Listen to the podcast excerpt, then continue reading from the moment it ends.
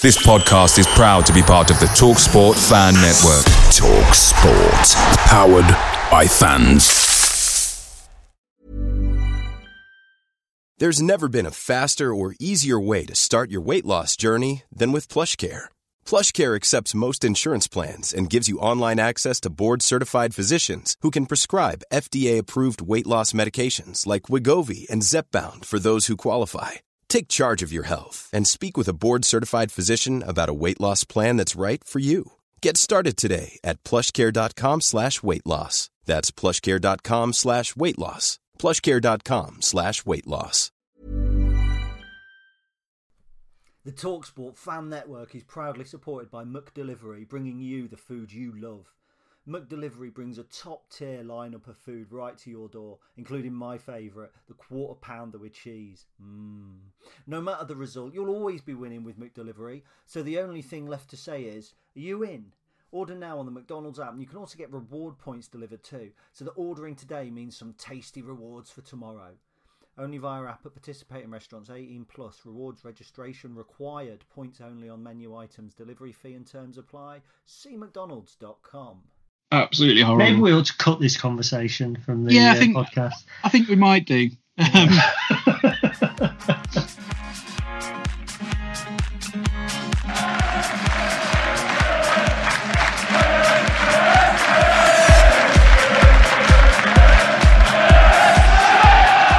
Hello, everybody, and welcome to 119 of the Stacey West podcast. I'm Ben, as ever, and Gary is with me as well. How are you doing, mate? You all right? I'm not too bad. I've got some new gel pads for my hands, but I've got into a habit of putting them together and just playing with them like a stress ball. That's always a danger, isn't it? When you get something that's a little bit squishy, it's like, oh, I can squeeze this. Yeah, replaces the bit of paper that I was playing with last week that actually only got thrown in the bin yesterday. That must have been a well-worn bit of paper. It perished. Perished. I do have another perishing story, which I might tell later in the podcast, but it's not one that I can tell early in the podcast. It's an after 9 o'clock story. Post watershed perishing. It is, yeah. Fair enough. But how's the week been? Have we been well in general? I can't believe it's Thursday, to be honest. No, or Friday. You're listening to this, it's just like, do you know what? It's actually been a busy week because Monday's not too bad, but obviously Tuesday's the game. Yesterday was the supporters board meeting, so it just seems to the weeks kind of fly by. I was saying that the Saturday, Tuesday, you know, I love football, but it's just getting a bit much, isn't it? It'd be just nice to get to next Saturday and kick Sunderland's arse on their own muck hill, and then have a week off. Yeah. I mean, it'd be nice. I think. You know, from the sounds of it as well, it sounds like the players are in a similar boat where I think Michael said he wants to get to the Oxford game and then have a week off. Well, we'll probably have the Oxford game off because I think we're unlikely. We're unlikely to have the call-ups. I think Anthony Scully and Brennan Johnson will get a call-up, but other than that, obviously Zach Elbazedi is one who usually got called up, but he's at Bolton, so that won't count. Regan Paul's eligible for Wales, but I can't see them turning to him this close to the Euros when he hasn't been called up since 2019. Despite, he's not even playing regularly for us at the minute. And the other one is Sean Rowan was put on standby for the under-21 squad. But again, with having not played football, I can't see that happening. So unless there's a shock call-up for Morgan Rogers at under-20 level or whatever, I think we'll be relying on Oxford to have call-ups. That's a fair one. I don't know who they've got in their ranks that might get called up. I think they're probably, if you say that, I think it's probably a bit more likely that they will. I mean, it's been, I think we said off air, it's probably a bit of a better week than it was last week. I know I was starting to let a little bit of negativity, a little bit of pessimism start to creep in, but two really solid performances in the past week. Well, at least one and maybe three quarters of, positive performances, if you want to, get nitpicky about it. Obviously, the Crewe game was last week. You've spoken about it already on Matchday Live, so I don't want to go over it too much, but I just thought that was an absolutely solid performance, and, you know, not really too much to pick apart from it. I think Callum Morton showing what he can do, and the save that he forced from their keeper was fantastic. And then, yeah, three goals to the good against a team that I think I was quite wrong in saying that they would finish in the relegation spots come the end of the season. But it was a very enjoyable day on Saturday. I mean, did you know, very brief thoughts on it, or? Good. There you go. Brief as you want. No, do you know what? I saw quite a contrast, because I did a Gav Sutton's live show afterwards, and they had Ant Evans on, I think it is, from Crewe, and he's kind of saying things like, you know, away at Lincoln, you know it's going to be tough, you know you're going to get beat. You just go there and do as well as you can. And yet we're Lincoln fans sat there going, well, it's going to be, you know, it's not going to be easy for us. Crewe aren't in too bad a form, and they've got this player that can hurt you and that player that can hurt you. So for me, it was just interesting to listen to two different perceptions of the same game from inside the camps. Mm-hmm. And I think it's easy for football fans to play down either how good their side are or not. I mean, yeah, we were in a slump, and people were saying, absolutely, Lincoln City are in a slump. This is not good for them, etc., etc., etc. It was 2 defeats and a draw in 3 games. But prior to that, we had beaten Wigan away. We got to the Checkatrade Trophy semi-final and held Sunderland at their place. We'd drawn with Hull City at their place twice in a week. We'd beaten Gillingham. Do you know what I mean? We won away at Fratton Park. So our slump is 3 games, but those 3 games conjure up real images of despair and people saying the wheels have come off, and, you know, numpties on social media with their criticism. It's very, very easy to fall into that negative trap. And I just found it fascinating listening to the Crewe fan kind of saying, "Wait, Lincoln City, that's one of the games you write off." And when we look ahead to the games that are coming up, it's going to be interesting as well how those teams that are coming to Sincil Bank kind of view it. So it just felt to me like a job done. I didn't ever think it was a 3-0 game. I think 3-0 probably flattered us slightly in terms of possession. I think Crewe kind of edged it in terms of shots. We had one more. But it was, we were more clinical. We had 9 shots, 6 on target. They had 8 shots, 1 on target. At the end of the day, don't put shots on target, you don't score goals. And they didn't, we did. 3-0. On you go. Yeah, no, absolutely. I think the thing you say there about the, you know, hearing the other side's views and stuff like that, it was just going back to the DFL Trophy semi-final when, you know, I was on the Sunderland Red and Whites podcast, and they said there, you know, that Lincoln have got the better side, and I thought, bloody hell, that, you know, a Sunderland fan or 2 Sunderland fans agreeing that Lincoln City have got a better side than Sunderland. That's, it was like you say, when you hear that, you just go, right, okay, we're getting some serious praise at the minute, so maybe it is a case of, you know, not, you know, without wanting to quote everybody, you know, not getting too low in the low periods and not getting too high when we win. So it's perception again. So I mean, for a Sunderland fan, say Lincoln City have got their side. Possibly not. If a Sunderland fan tried to tell me that we'd got a better squad, I'd laugh in his face. Yeah, absolutely. You know, there's a massive difference there, because football's a squad game. It's not a game of 11 versus 11, not over a 46 match season. It is obviously on the, well, it's not even 11 v 11 anymore, is it? It's 15 or 20 or however many subs that we're allowed to do now. But do you know what I mean? It's a squad game, and sometimes when you make serious changes to a side during a game, it can affect the way that the game goes. And Sunderland, I think, have got far. I mean, I don't know why we're talking about Sunderland, but they've got much deeper options. Mm. And yeah, when you've got Charlie White scoring 26 in 39 or something silly like that, I don't know what it is exactly off the top of my head. When you've got a player who's that dangerous, you know, it's massive. Don't get me wrong, I wouldn't swap our squad for theirs, because theirs in places is an aging squad. In places there are players who I don't think are doing as well as they should be doing at this level. And Tom Flanagan, Callum McFadden kind of jumped straight to mind. Josh Scowen should be doing much better at this level. You know, some of their better players are the wrong side of 30. by some way in Aidan McGeady and Grant Ledbetter.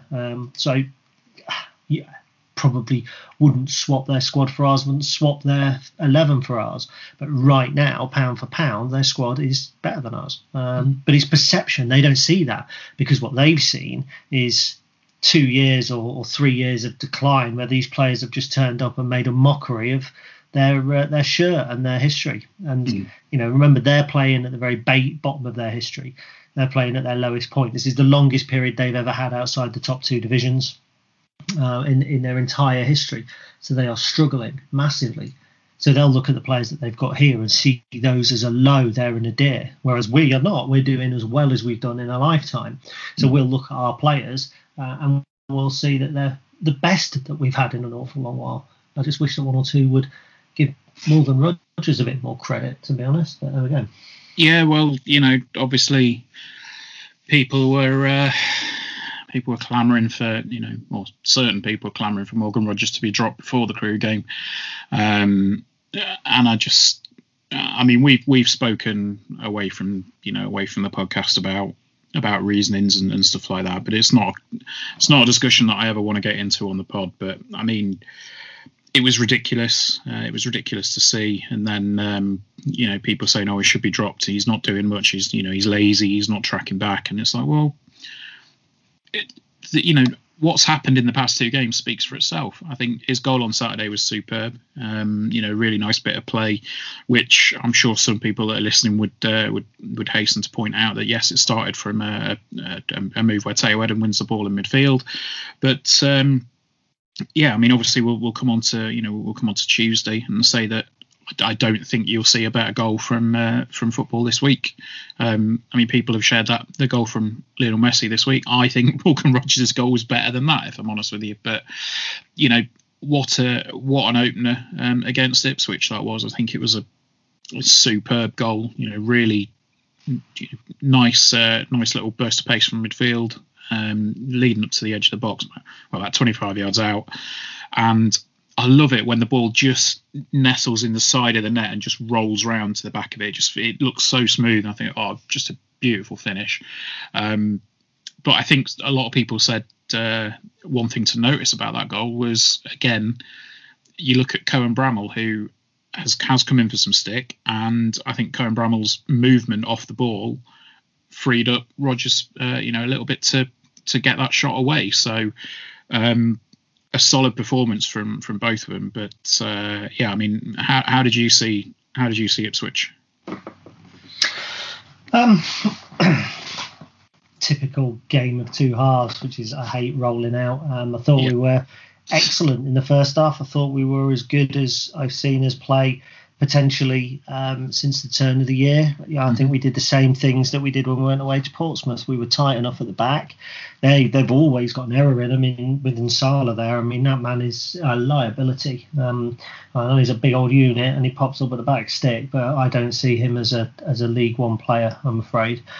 And I thought with our pace and our direct running, we terrified them. And you mentioned Bramall's work off the ball. I mean, what a player on the ball! And he just stripped poor old Luke Chambers when he knocked the ball round him. And you know, he was 20 yards ahead of him by the time he picked the ball up. It was embarrassing. And I'm pleased to see Cohen beginning to grow into a Lincolnshire. I don't think we'll see the best of him until next year. I think he's a player who will need to adjust to the pace of League One football.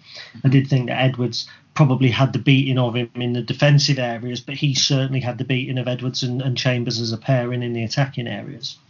So, yeah, I like that. I mean, obviously, I like Rogers' goal. It was one of those kind of moments where 9 times out of 10, it goes over, it goes wide. You know, we've seen Anthony Scully try that a million times, and all sorts of different things happen other than a goal. That's just the way it happens. But Rogers has got some. That's not a slur on Scully, by the way. He'll shoot from anywhere, as Rogers will. So there was a lot of criticism earlier in the year that we didn't shoot enough, and now, you know, up until probably recently, there's been a lot of criticism when we do shoot, it's not good enough. And so now we've got 4 goals, all of which were from probably outside the area, or certainly just about in the space of a couple of days. So really, really positive. I found it quite interesting because I saw some criticism of Teo Edun as well, that apparently he lost the ball far too much. So as you know, I delve into Y Scout because I like to either prove a point or have a point proven to me. And in this instance, the point is actually wrong because there were three Lincoln City players who lost the ball more often than Theo Eden in that game. Now, what I would say is when Eden loses it in that midfield area, it's exposed in the back four, so perhaps it gets seen a little bit more.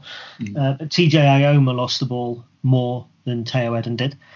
Morgan Rogers lost it much more. But then I think that's because when you're in that attacking role and you're trying to push forward, you're putting crosses in. If cross gets cleared, technically that's a lost ball. So I can kind of forgive that. Tom Hopper lost the ball more than Theo Eden as well. I think it was on four more occasions than Theo Eden. I actually thought it was a tough afternoon or an evening for Tom. He looked like a player who could still do with a bit of a rest. I didn't think he got an awful lot of luck, and I thought in the second half it was really an evening for Callum Morton to come on. But just on the point for Theo Eden, I also had to look up recoveries. Now, a recovery isn't a tackle. A recovery is where you take the ball back from an opponent. So you intercept a cross, bring it down, and play turns over. So it passes from Ipswich to Lincoln, because I was interested to see the sorts of players who had the most recoveries on the pitch. You would expect it to be the centre halves, because you would expect them to be winning headers or blocking crosses and that sort of thing. And one of them was Adam Jackson recovered the ball on 11 occasions, which was the highest. The next highest was joint Lewis Monsma on 9 and Theo Eden on 9.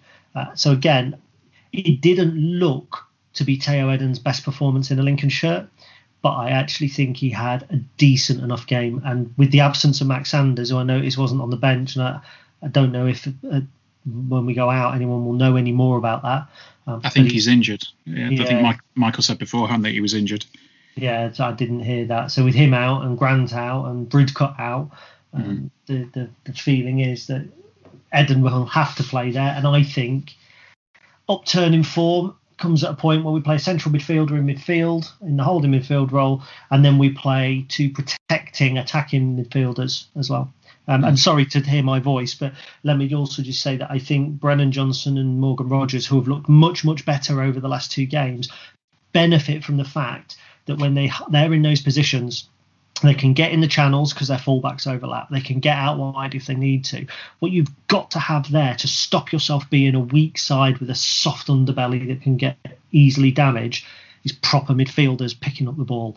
And that's where Conor McGrandles and James Jones come into it. And I thought Jones was poor, to be fair, or not poor. Jones didn't have his best game on Tuesday night. I thought he was very good against Crewe.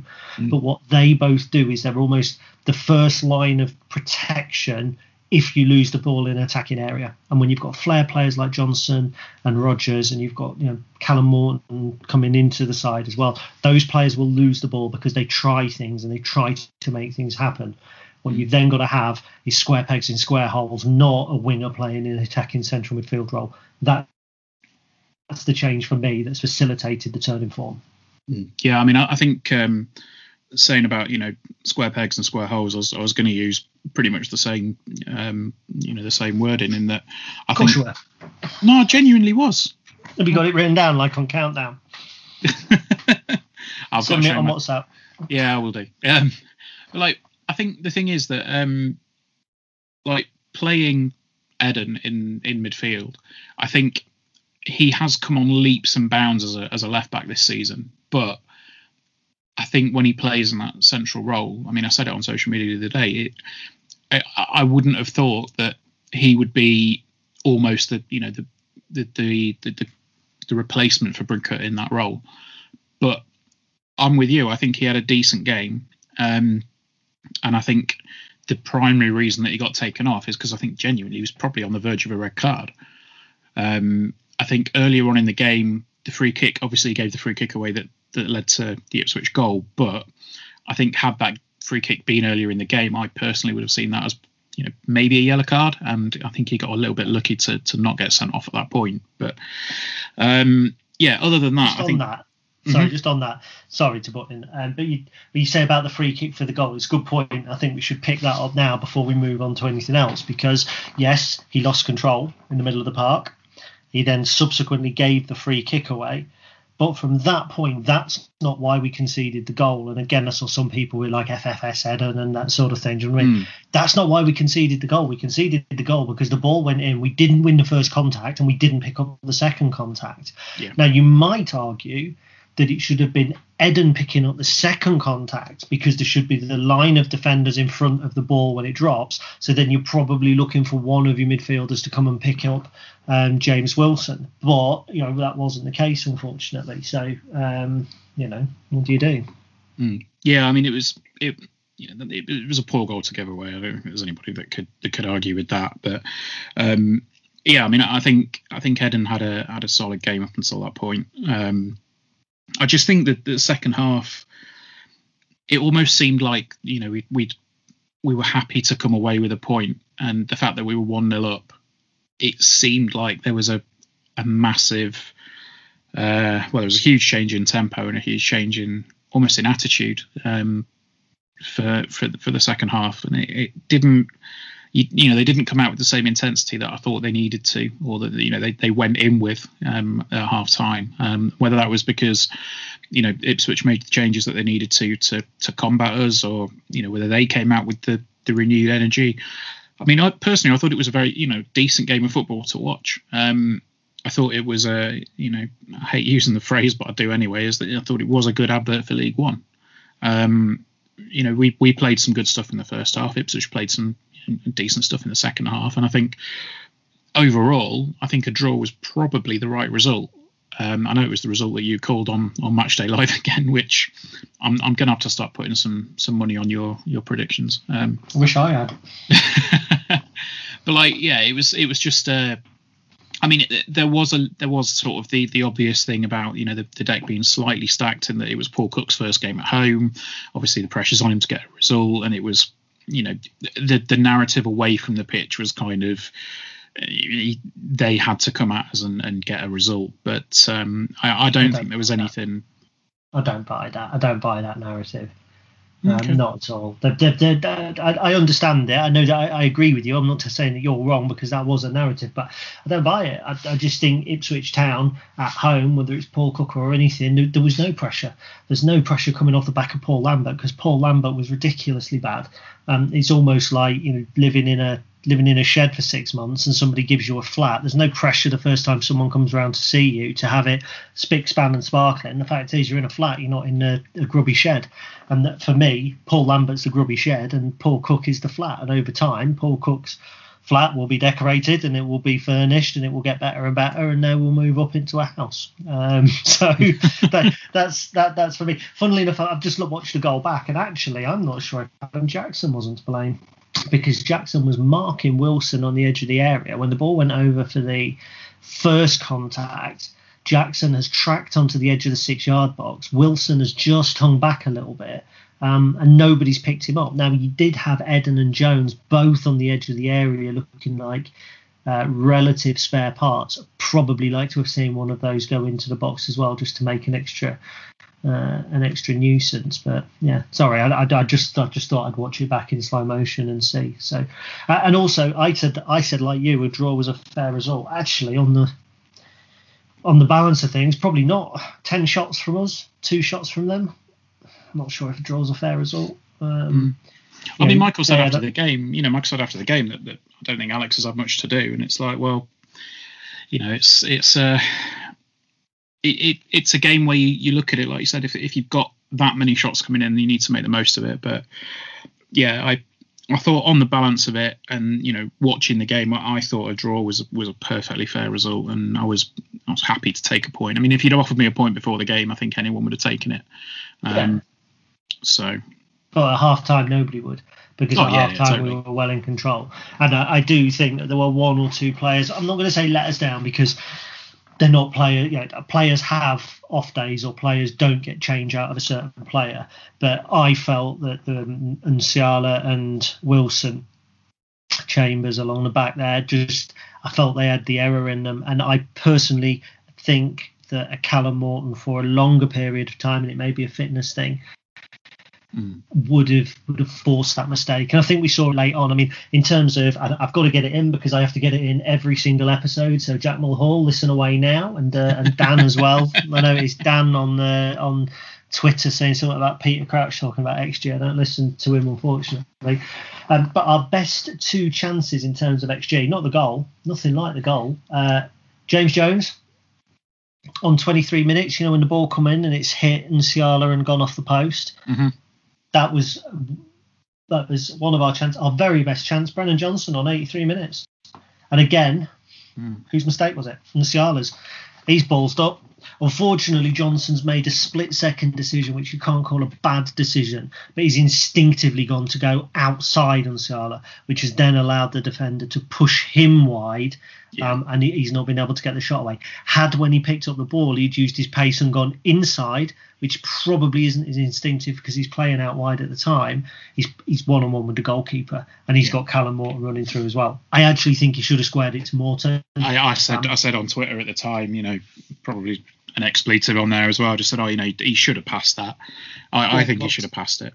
But you say that, had Rodgers hit his shot and it had gone over or wide, someone might have gone, oh, I should have fed it in here. Do you know what I mean? Once he's missed the effort, it's very easy to say he should have squared it. I watch it back a million times. I'll go, wish he had squared it. But, you know, 4 years ago, as we're recording today, Nathan Arnold had a shot that if he had squared it, we may have scored. But at the time, it was a viable effort at goal. It's only with hindsight you say it should have squared it. You know, a really bad decision, usually, if there isn't a meaningful effort at the end of it. So if Johnson's hit that and it's gone kind of, you know, trickled through to the keeper, or it's gone out for a throw-in or something like that, then it's a really bad decision. If it's an effort that works the goalkeeper, there was a better option, but it's not particularly a bad decision.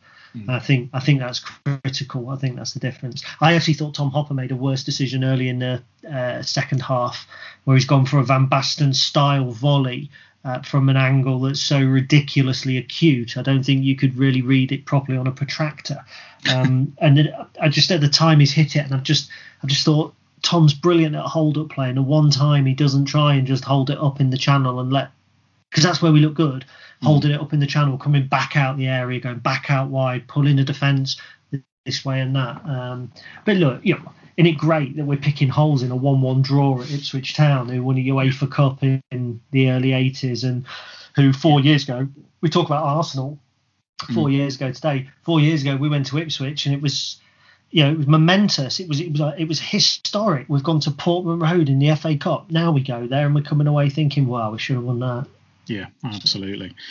But, I think one thing that we need to possibly point out before we move on to previewing Rochdale, after the Crewe game, you know, Lewis Monsma was interviewed on the radio, and he said that he was aware that he'd had, you know, a bit of a dip in form, and he'd not had the best couple of games. And personally, I think Monsma's had a crack in two games. I think he's had a real purpose about him. I think he's had a real, you know, determination, and it's something that maybe I just wonder if when you know, if Michael's, you know, said it in his interviews over the past couple of weeks that certain players weren't performing in the way that he wanted them to, and I just wonder if Lewis Monsma is one of those that's possibly had a bit of a bollocking, and he's reacted to it in the way that I would expect somebody to do, and he's done. I think he's done really well. I think he put in some really strong tackles against Crewe, and I think he, you know, he didn't look like he was disinterested on Tuesday night. I think he looked like he, you know, again, he had a real purpose about him. Yeah, interesting. I thought he was better on Saturday. Yes, than he was on Tuesday night. But yeah, he didn't have a bad game. And look, I think we could all talk about one or two players that have not really been delivering. I mean, obviously, James Jones is another. I don't want to be too critical of any one player, but James Jones is one that just hasn't been delivering it either. Interesting what you said there about Monsma putting in strong tackles. And obviously, I've gone to Y Scout. Because, you know, I do. And in terms of defensive duels, which is pretty much kind of tackling, I mean, Monsma actually is behind Bramall. Rodgers and Johnson's a bit different again, but Bramall, Jones, Jackson, Eden, McGrandles. That's actually only Aoma and obviously Paul, who came on, had fewer defensive duels. I mean, if I just have a look at because obviously there's a video of each of the defensive duels, and it is kind of, they're not all tackles as such. It's if there's a loose ball and, you know, it's like one on one. I mean, here's a defensive duel where he's lost that one, so where he's not been able to get round and outside the winger. The winger's got round him. It's just interesting that perception and data are very different. Mm. I mean, to be honest, the biggest one, and this is, you know, going back slightly, but I think he definitely made a good few in the Crewe game where, you know, he looked like he'd really taken something to heart and was out to prove a point. So I mean, like you say, it was just the way that I saw it over the past couple of games. I thought he's definitely picked it up again, and I think he's probably close to staking a place for, you know, keeping his place when Joe Walsh comes back. So interesting. I won't keep going on, but I'm just actually looking at the Crewe duels as well. But I'll not do the numbers there, Ben. Please don't. I mean, obviously we've got the Rochdale and Gillingham games to look forward to, but interesting news on George Grant just quickly before we do move on. It seems to be getting a little bit better each time we hear about him. I think on Saturday they said that he was, you know, going to be out for the season, and it wasn't looking like, you know, he'd get any game time at all, and it was probably going to be a long recovery. I think the way that Michael was talking about it, it sounded like they were doing the sensible thing in, you know, just seeing how everything was. Then if it required it, you know, taking the time with it and not trying to rush him back before the end of the season. But over the past couple of days, they've, you know, the news has come out that he might, you know, maybe looking at a return before the end of the season. But I think, honestly, with the performances against Crewe and, you know, the first half, at least in Ipswich, it eased my fears a little bit with losing him. And I think having a couple of players that are maybe 1 or 2 weeks away from coming back, I think if we can get through this period and, you know, in 3 or 4 weeks when we've got the run-in really, really starting to hit, if we get some of those players back, I'm suddenly feeling a lot more positive and a lot more confident about, you know, the back end of the season. So, yeah, I mean, obviously, it's, you know, George is still going to be a huge loss, but I'm a lot more positive about things than I was this time last week. And, I mean, are you feeling the same way on that? I'm going to agree with you to a degree there, Ben, which I think I can hear a faint round of applause in the background. I was going to say, you know, there's a QI button somewhere, but it's the anti-QI button. It's the anti-Q button, yeah, the least likely thing for anybody to say.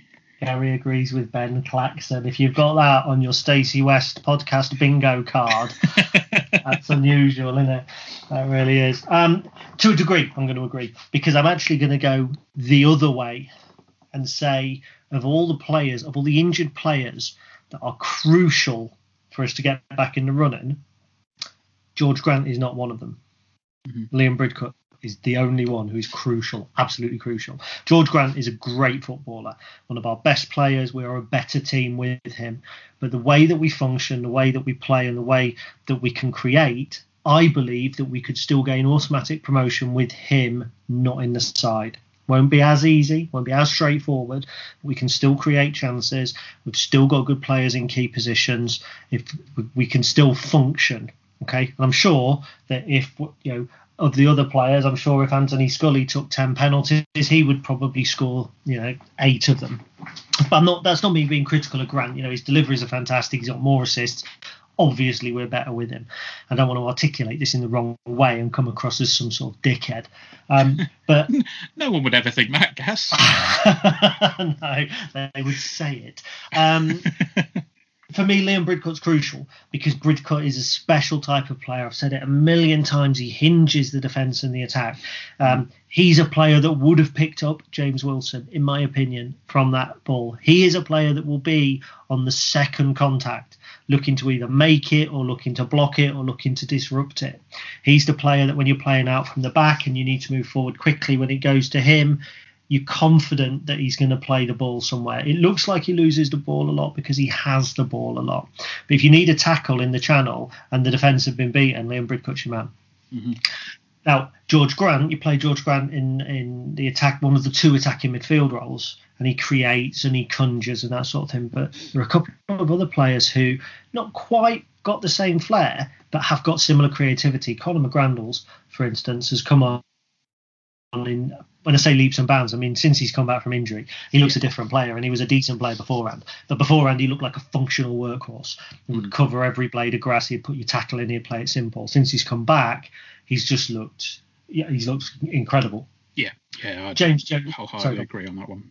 James Jones struggled a little bit, granted, but I still think that he does have that little spark, he has that little bit of something. And if you've got Rodgers and Johnson on the flanks and you've got Bramwell and Poole and Eden and Ioma backing them up, in actual fact, that kind of attacking midfield role, you could almost play an Anthony Scully in there.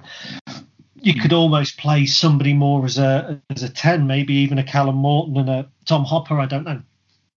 But there are plenty of options that I still would make as a very, very good side without George Grant. With him, we're our best version of ourselves. Without him, we're still a very good version of a very good League One side. But without Liam Bridcutt, I just feel like we're still a little bit...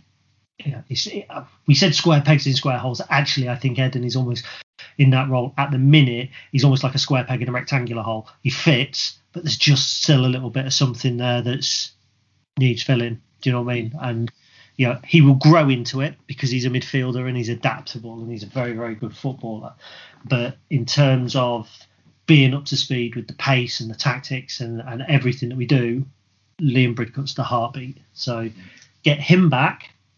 I think Joe Walsh, great central defender, but I think Monsma and Jackson, proven that they were our central defensive pairing for plenty of games earlier in the season, and we were in the top two. So I think we can function without them. We are we're a weaker team without Walsh. We're a weaker team without Grant. We are a much weaker team without Bridcutt. I 100% agree on that. It's no coincidence that we've had what people perceive to be a dip, or a blip in form when Liam Bridcutt's not been in the team. It's even in the quality of the performances. I think, without dwelling on it for too much, I think you've said it before.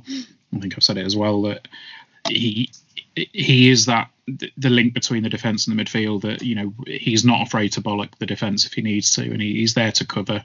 He's there to, just provide that link really well. So, I might be wrong. I think that we have only lost 2 league games with Liam Bridcutt in the side. I'm not going to challenge that. He didn't play against Fleetwood. He didn't play against Plymouth. He did play when we lost 1-0 against Doncaster. I don't think he played. He didn't play against Shrewsbury. He didn't play against Sunderland. He didn't actually play against Plymouth when we lost in the FA Cup. Portsmouth at home, guess what? No Liam Bridcutt.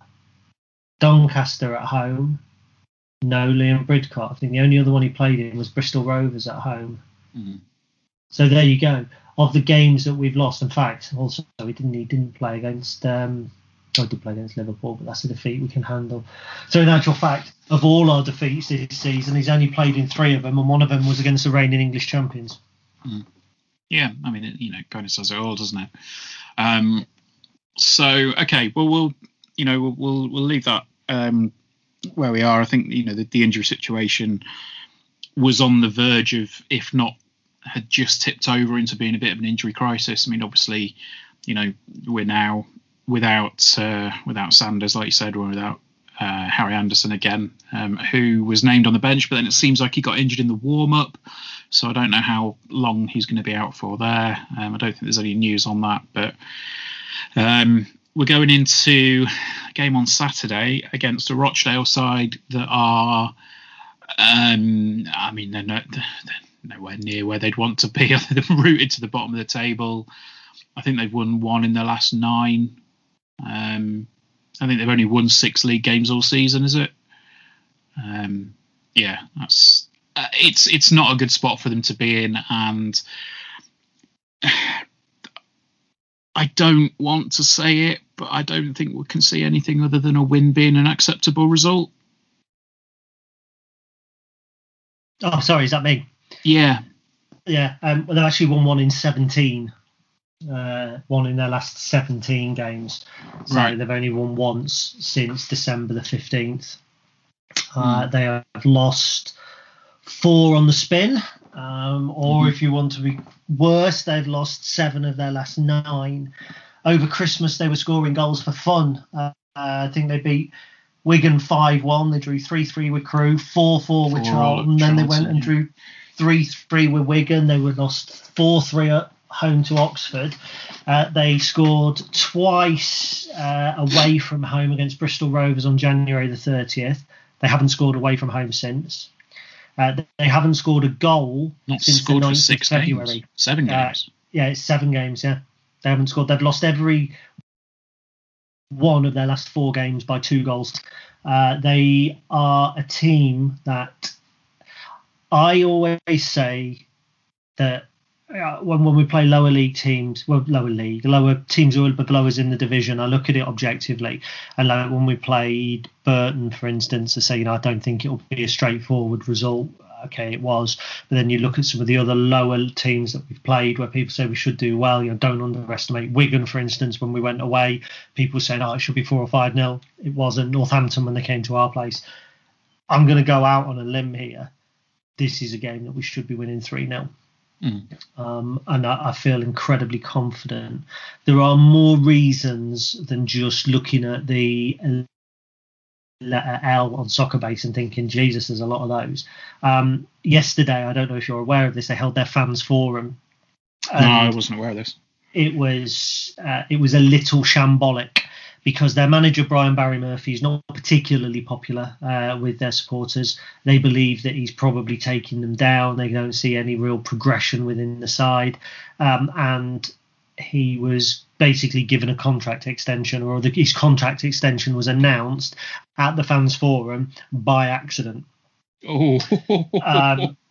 He's been given another year. And basically on Twitter, there's lots of people saying that they'd agreed this a while ago and had chosen not to announce it because they've been on such a bad run that they don't want to have this PR disaster where they've lost 7 of their last 9 games, and then somebody goes, we've given the manager a new contract. But because of this complete miscommunication, it just came out live at a fans forum when a fan, I think, asked what was the plan for the manager next year or something along those lines, and the chairman more or less said, he's okay till 2022, and people are kind of going, what?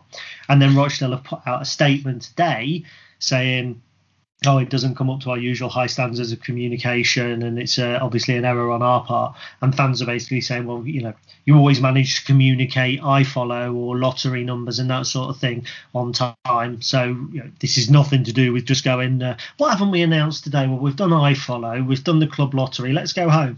Oh, the manager's new contract. Do you know what I mean? It doesn't happen, does it? Could you imagine if that had happened with us the day of the fans forum, that Michael Atkinson's contract didn't get announced?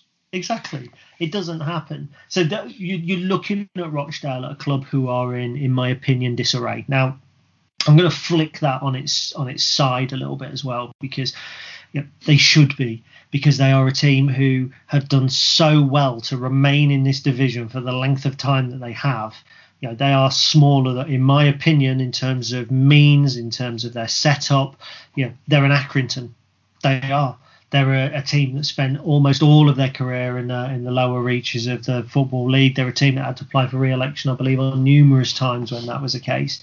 Mm-hmm. So the very fact that they've been a League One team for as long as they have been is a huge achievement for them. And you've got to have massive respect for that. And when a pandemic comes along and robs you of your income, and you're a small struggling club anyway, and you don't have an Andy Holt figure, you don't have, do you know what I mean? They've been hit, in my opinion, they've been hit really, really hard by coronavirus, and it's not something that they plead or they beg, but it's just a way that it looks from the outside looking in. And I think that you have to take that into consideration when it seems like we're slating them. But let's not rule out the fact that, let's not ignore the fact they can score goals. They've got Matthew Lund, who I think off the top of my head was at Scunthorpe. I think he scored 11 or 12 this season for them. 30 odd years old, you know, a seasoned campaigner, never going to play in the championship at a later stage in his career, but very good at what he does for Rochdale. And there was a really interesting player as well that I wanted to mention called Kwadwo Bar, who he's an 18-year-old forward. He agreed a pre-contract agreement rather with Manchester City in February. So he was going to join them upon the expiry of his Rochdale contract. That's now fallen through. Celtic and West Ham are sniffing around. He's only scored three, to be fair. So, you know, we're not talking here about a prolific kind of Luke Jeffcott style player. We're talking about an 18-year-old kid who Manchester City, West Ham and Celtic are sniffing around, who has scored, including a brace. Now, Barr actually became quite famous as a youngster 5 years ago because when Crystal Palace played West Ham, oddly, who were looking to try and sign him, he was a ball boy. And he tried to stop West Ham time wasting in a Premier League game as a ball boy by grabbing the ball, running it, and putting it on the in the 6 yard box for them to take the goal kick. Trying to hurry the game up. That was him. Do you remember that, Diego? Wow. Yeah, that was Kwadwo Bar, and he was punished actually by Crystal Palace for that. I don't know how. I'm assuming it wasn't lashes or anything like that. So yeah, he was actually at Crystal Palace 2013 to 2017, and then he left, went off to. Played for a couple of games for a team called Whiteleaf, and then was snapped up by Rochdale. So he scored his first professional goal when they beat Wigan 5-0. He then scored a brace, I think, in one of the 4-4 draws. I should really have had that in front of me. Maybe it was in the Crewe or the Charlton game, wasn't it, I think? Yeah, so he scored twice in the Charlton game. He's been in and out the side of late, whether they were resting him, whether they need the money and don't want to see him get injured. I mean, he was a sub against Shrewsbury, I think, when they lost Tuesday night. He did start against Sunderland when they lost at the weekend. While they were away at Hull, he came on as a sub. While they were at home to Burton, he started. He's probably due a start this weekend, so it'll be interesting to see. They do have a couple of other decent players I quite like. I've spoken about Ollie Rathbone before, who was a Manchester United youngster. I've always quite liked him. I think he's back from suspension for this game. He's missed the last three games through a straight red card against Burton, so I think he will be back. Remains to be seen. I also like Conor Shaughnessy as well, who was at Leeds United. He spent some time out on loan, maybe wrong. I think it was at Mansfield. I'll now bring it up on my screen. Yeah, Mansfield, Burton and Hearts he was on loan at. He signed for Rochdale in the summer, in the winter window. So he's only played 8 times for them. He's also had a straight red card against Hull, although it must have been rescinded because then he got a red card on March the 2nd, but then played on the 6th and 9th. That can't be right, surely, can it? No, that's what I'm seeing as well. Yeah, so he's a player that they've got some half decent players. I also feel that they're a team that if we don't take 3 points from this, then I'm afraid we don't deserve automatic promotion. It is that simple. No, I'd say you're right, and I think Michael's words after the Ipswich game were that we'll see if this is a good point come Saturday. I think it's spot on. I think if we take 3 this weekend, Ipswich is going to be looked at as a good point in the grand scheme of things. I think if we don't take the maximum from this weekend, I think Tuesday suddenly looks like a much worse result in comparison. You've got to win the next two games. Yeah. Look at the league table. Bear in mind, this Saturday, right, Peterborough don't play because they were due to play one of the teams involved in the EFL Trophy thing. So they were probably due to play Portsmouth or Sunderland. Sunderland don't play because they're playing Tranmere Rovers on Sunday. So if we were to beat Rochdale, we are guaranteed to go back into the automatic promotion spaces. Hull are at home to Oxford. Tough game, that. Oxford are no mugs whatsoever. If Hull were to draw, we'd need to overturn an 8-goal swing. You know, I expect us to beat Rochdale. I don't expect us to score 8 goals. But if they were to lose against Oxford and we were to win, we go back to the top of the table. Now, this is crucial because we're getting into the real nitty-gritty at the end of the season. I think this will be 33 games. So there'll be, 13 games left after this? Yeah. And then by the time you get Tuesday out of the way, there's 12 games left. If we've taken 6 points from those, we're on 33 at the minute, so it'll be 12 games after Saturday, 11 games after Tuesday. On 30? You know, they're going that quickly. I actually thought it was 30. We were on 30 and Hull were on 32. So are we on 33 and they're on 35 now then? Yeah. Yeah, wow. That's right. So it's even tighter. It's even closer. The thing is, it's just the games are coming so thick and so fast. And it's just hard. It's beginning to get hard to keep track of how. You know, if you look on SoccerBase, there's so few games left now, and we're still up there and we're still challenging. And I think when you look at, we get this Saturday and Tuesday out of the way, then we've got Saturday the Sunderland game. Then you've got a week till we play Oxford. Then you've got a week till we play MK Dons. Then it's the Easter weekend. Then we've got another Tuesday off in between the 10th and the 17th of April. So in actual fact, we're beginning to get lots of players back. And you look at the group. I'd always say it to Sam that I take matches in groups, clumps. And I always say, you take 6 points from this, you're okay. You take so many points from this, you're okay. I took Crewe, Ipswich and Rochdale and said if we take 6, we're okay. We're drawn with Ipswich, win against Rochdale, that's 7. Gillingham and Sunderland, I'd take 4 from that and you're laughing. We go to Sunderland and get a draw. That puts a lot of pressure on them. Bear in mind, they've then got an extra game to play because of the one that they'll have in hand. We've then got a block of 4 games that on paper, people might look at them and go, okay. But in actual fact, they're tough. Away at Oxford, home to MK Dons, away at Charlton, home to Blackpool. Blackpool are the most informed teams at the moment in the division. Charlton, you never know what you're going to get, the sublime or the ridiculous. MK Dons, they're struggling a little bit. Oxford, really tough. You get to the 10th of April, if we're still in this position now, looking at Burton, Bristol Rovers, Burton, Shrewsbury, AFC, Wimbledon, amongst Hull and Peterborough towards the end. Don't know. I mean, the thing is, you say that about, you say about Blackpool, being the informed team. I think the other informed team that you've got to look at are Burton. I know we spoke about them the other week, but they just don't seem to stop getting points at the minute. They're on an absolute roll. And I think, when we said about the two teams that were struggling and potentially looking at survival, I think, Burton, of the two at the moment, out of them and Wigan, I think they are... Well, they're just flying, aren't they? So that's going to be a tough game. They're going to survive, aren't they? They're about 18th. But you say that's going to be a tough game. If they can keep it up. I mean, I don't think they'll be able to keep up this form for another month. But there you go. Will they, by the time you get to that point, is it actually tougher to play them now than it will be in a couple of weeks' time when the pressure's off? Maybe, maybe not. I don't know. It remains to be seen. But I know one thing. I wouldn't want to be Sunderland at the minute thinking we've got to catch Lincoln. They've got Gillingham and Rochdale at home. And Gillingham, we should win. Whether we do or not, I don't know. But we should win that. But Sunderland have got Tranmere. That's going to take a lot out of them on Sunday. Yeah. Because Tranmere are not going to. They're going to go there and want to win that. And I'm afraid that whatever team Sunderland put out, and you would expect it to be a full first team because they put it out against us. That's going to take it out of them. Then they're away at Accrington on the Wednesday. Then they've got us on Saturday, and then they actually get a Tuesday off as well. But, also coming up for them, Bristol Rovers away, which Joey Barton's got them winning a little bit at the minute. You've got Oxford at home then on Good Friday and Peterborough away on Easter Monday. I mean, that's a massive doubleheader of games for Sunderland.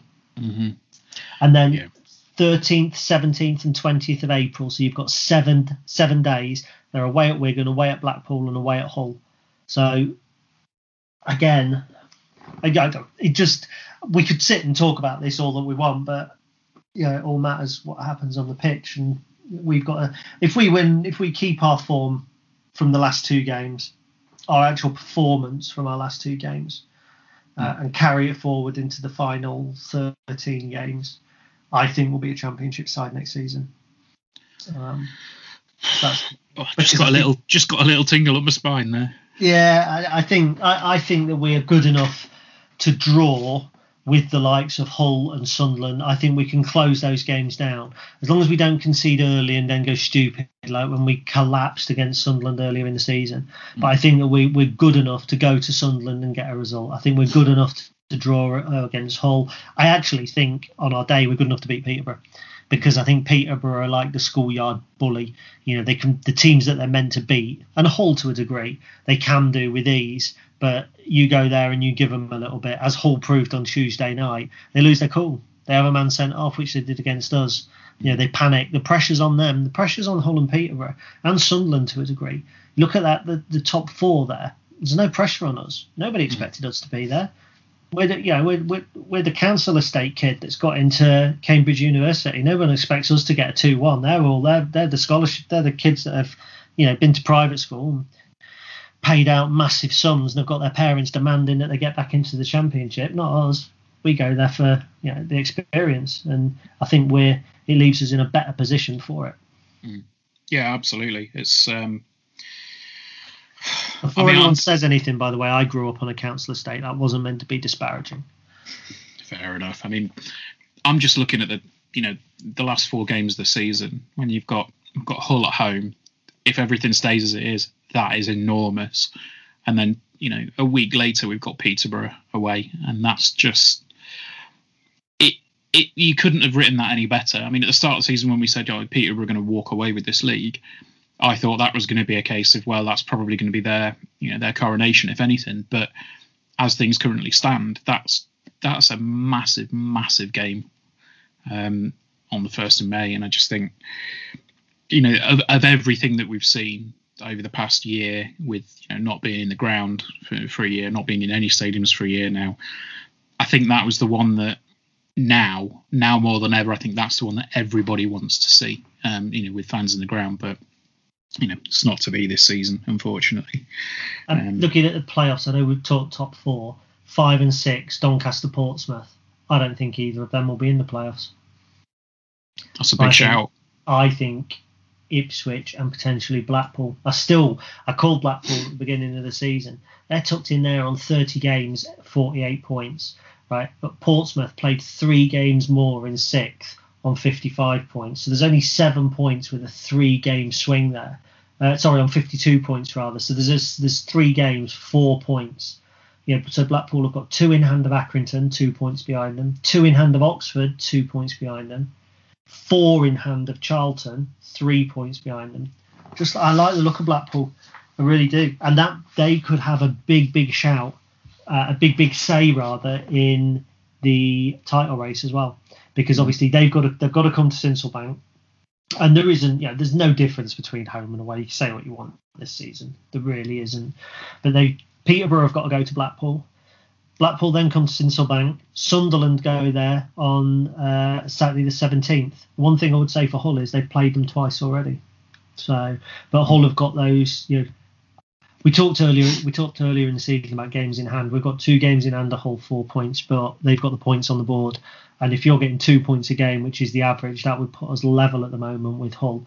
So, you know, everything's going to hang on those. We've got Hull, Peterborough and Sunderland to play. You draw all of those games. The really crucial ones are the ones you're meant to win, and they're the Rochdales. Which, interestingly, Rochdale have only won 1 at home, but they've won 5 away games. They've won more away games than Crewe this season. Wow. So, yeah. There we go. Something to think about. So I mean, that's the previews tonight. I think obviously, you know, we've got Gillingham on Tuesday, but as we've said, I think that's a case of we'll wait and see how Saturday pans out before we assess that. I think it's going to be a tough game. Steve Evans is always puts that aside. That's difficult to play against, and if you're after some odds, you're probably going to get not the best odds on Steve Evans getting a yellow card in that game. If you read my... No, you can't have done because I haven't published it yet. I've done my referee because the referee's Ross Joyce for that game. We've seen Ross Joyce before. He sent a couple of Lincoln players off over time, and he is the referee. And I basically said that again, if you're a gambling man, put money on a yellow card. So I'd say great minds think alike, but I'm not sure either you nor I are great minds. So. Fools seldom differ. There you go. That's the other one. So, cool. Well, I think that's pretty much the football side of things for the week. Is there anything else that we need to talk about? I'm not sure. No, I didn't think of. Okay. Just a quick plug then before we sign off. There are still, I believe, at the time of recording, I think there's one red mini Sincil Bank available on eBay. And there are still 13 mini Sincil Banks in white available. All of the grey ones have gone, which is just a phenomenal response because I think that's 50 that have, about 50 grey ones that have been sold, about 25 or 26 red and, few white ones that have gone, which is just incredible. So it's been a big effort to get made, but the fact is that all the money is going back to the club. So. I think probably made a little bit more than I thought I would, which is always good because that means, that it's probably a small amount in the grand scheme of things, but I can put it back into the club.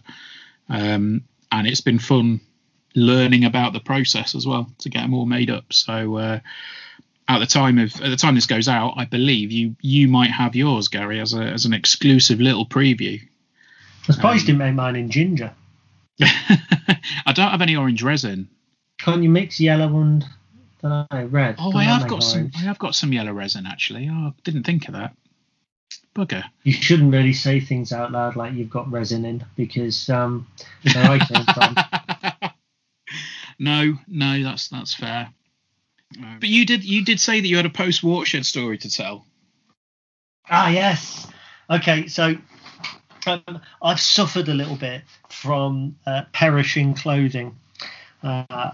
Potentially jeans. A lot of my dog walking jeans are kind of Tesco jeans that I've had for 3-4 years, and slowly but surely they've all begun to erode in the crotch area.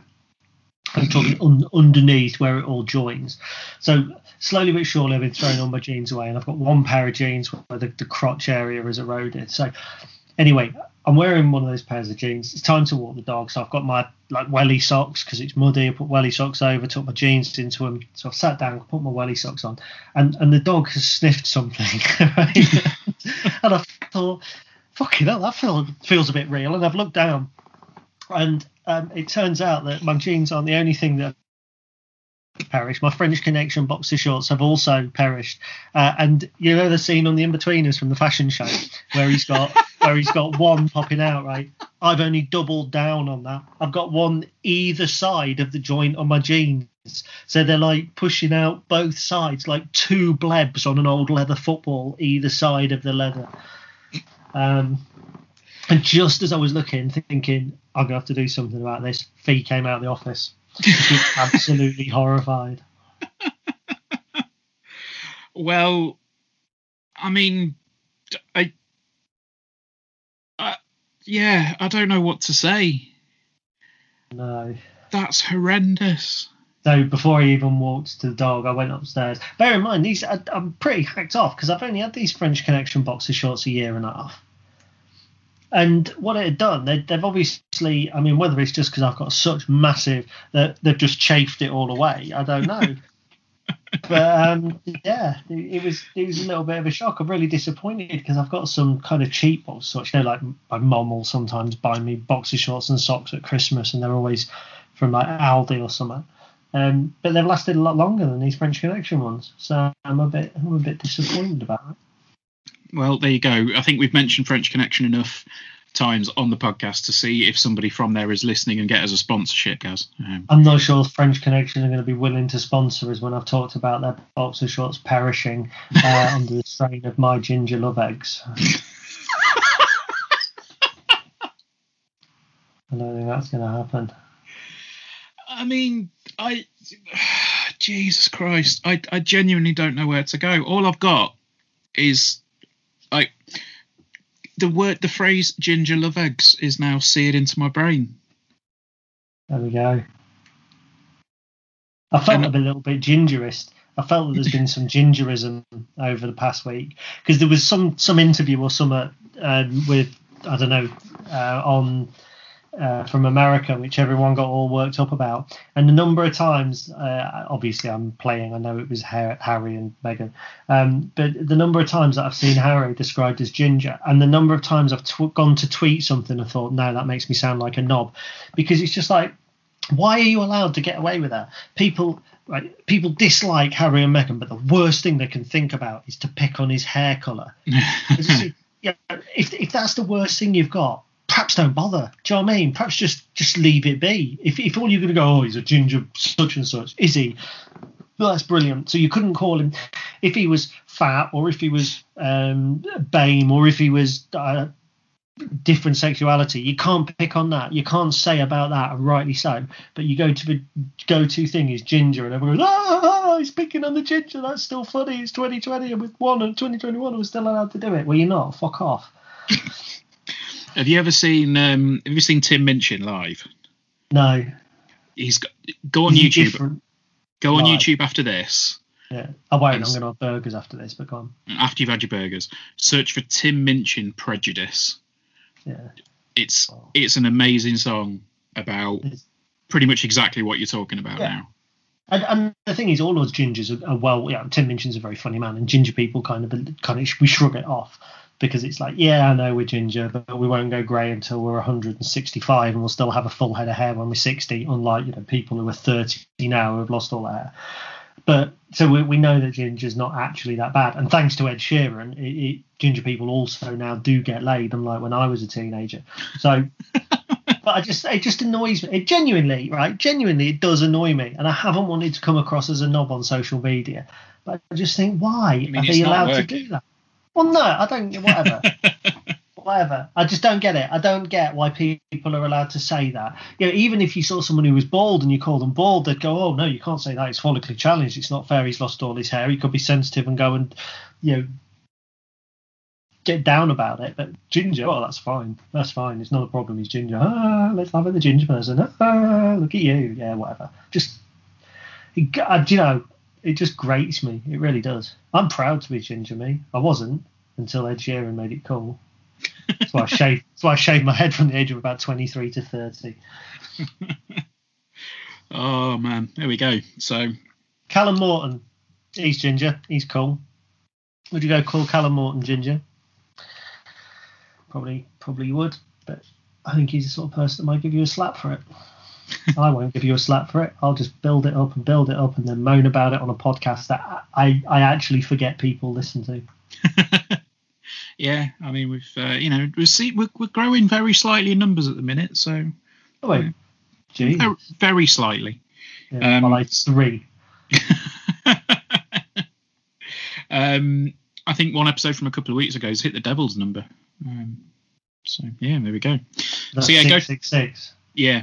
Yeah, so I was just clarifying. Yes, thank you for that.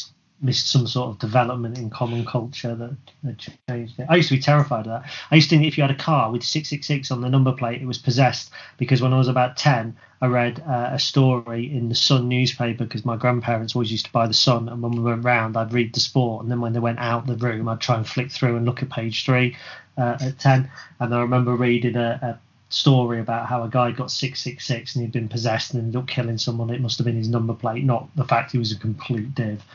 And yeah, I always used to be terrified of it after that. Wow, there you go. I mean, yeah, you're saying about always trying to sneak a look at page 3. I remember once, as I was a kid, in my dad's workshop, he had a Rudy calendar, and when I thought nobody was looking, I started and I sort of went up to it, climbed on a chair, climbed onto the desk and started flicking through all the pages, and then I looked back and then saw the window in my dad's in the office in the workshop, and every single member of staff was in the office looking through the window, just pissing themselves laughing at me. Oh, you know what you needed, don't you? You needed an on-air sign on the outside of the door. You'd get away with it then, wouldn't you, Bam? Probably, yeah. Probably, or yes. Yeah, I mean, I've not had any complaints so far. So, right, I think that's probably a good spot to end it. Go buy the rest of the Sincil Banks, and the club can have some more money because I've made them already. And we'll see you next week, I think. All right, up the Imps.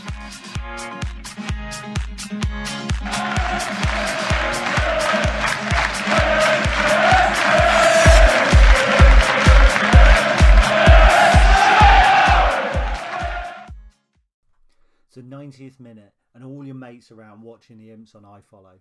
You've got your McNugget share boxes on the go. Your mate's already got booked for double dipping, but then you steal the last nugget, snatching all 3 points. Perfect. Order McDelivery now on the McDonald's app. You in.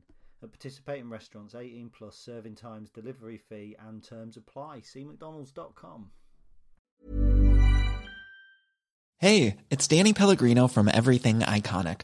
Ready to upgrade your style game without blowing your budget? Check out Quince. They've got all the good stuff, shirts and polos, activewear and fine leather goods, all at 50 to 80% less than other high-end brands. And the best part? They're all about safe, ethical and responsible manufacturing. Get that luxury vibe without the luxury price tag. Hit up quince.com/upgrade for free shipping and 365-day returns on your next order. That's quince.com/upgrade. This podcast is proud to be part of the TalkSport Fan Network. TalkSport. Powered by fans.